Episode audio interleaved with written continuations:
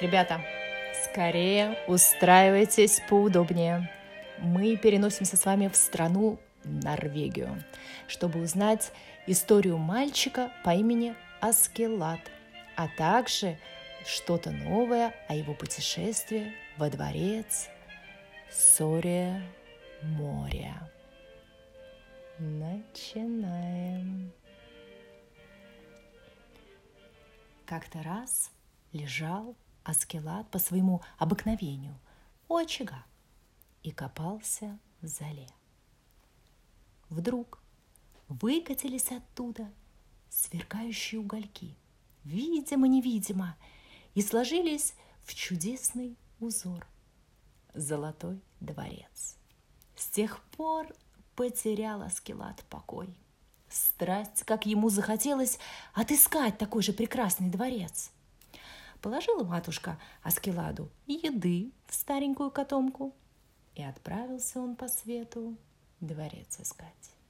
Шел по горам, по долам, по дремучим лесам. Долго ли, коротко ли, и, наконец, засверкало что-то вдали, будто крохотная звездочка. Подходит он все ближе, ближе к востоку от солнца, к западу от луны, и видит, как искрится золотым блеском дворец. Сория море.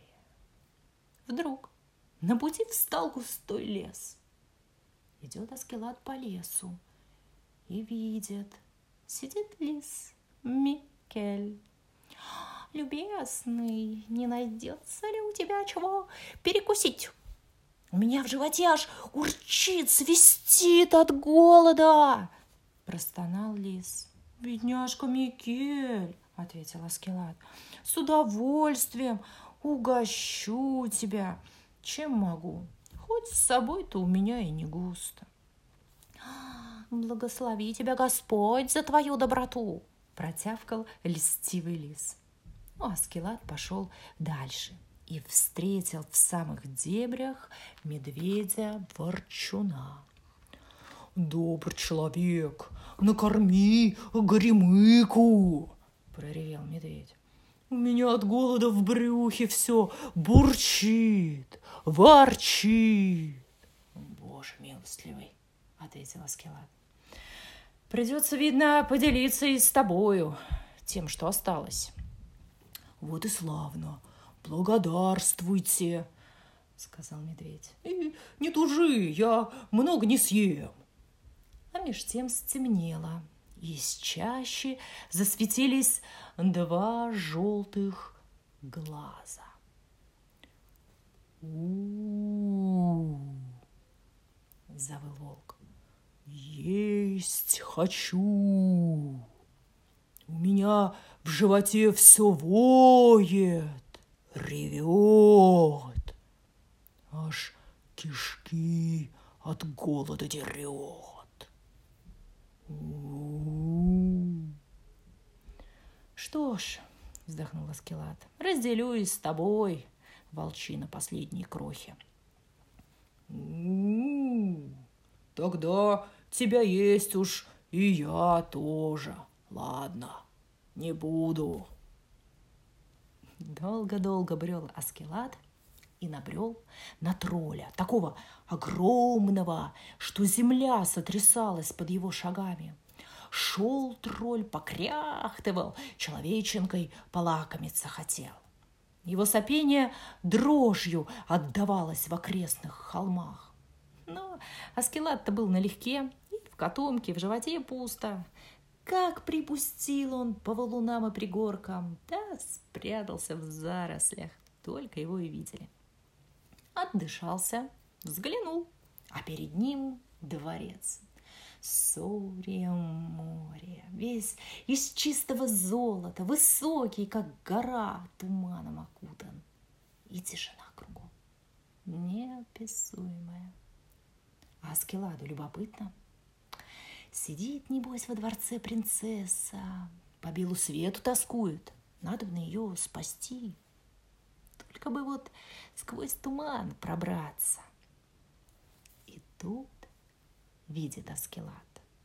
На страже у дворца лежит огромный, многоголовный дракон. Сотни тысяч лет как спит. Кожа потрескалась, мхом, травой поросла, глазищи глубоко ввалились. Боязно стало Аскеладу. Ну, а потом вроде ничего отпустила. И он прокрался потихоньку мимо страшного чудища. Зашел во двор, а там растет золотая липа. На ней спит жар птица, и все вокруг будто солнце освещает. Сотни тысяч лет как спит. И так хороша была птица, что Аскеладу захотелось к ней прикоснуться. Но тут вспомнил он про дракона и испугался, что птица разбудит его своим криком. Вздохнул Аскелад и прошел мимо, ко дворцу. Двери были открыты настежь, а в зале сидела принцесса. Что же делала? Она вычесывала гребнем громадного спящего тролля.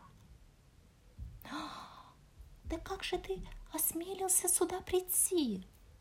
«Сюда крещеный люд отродясь не заглядывал!» — воскликнула принцесса.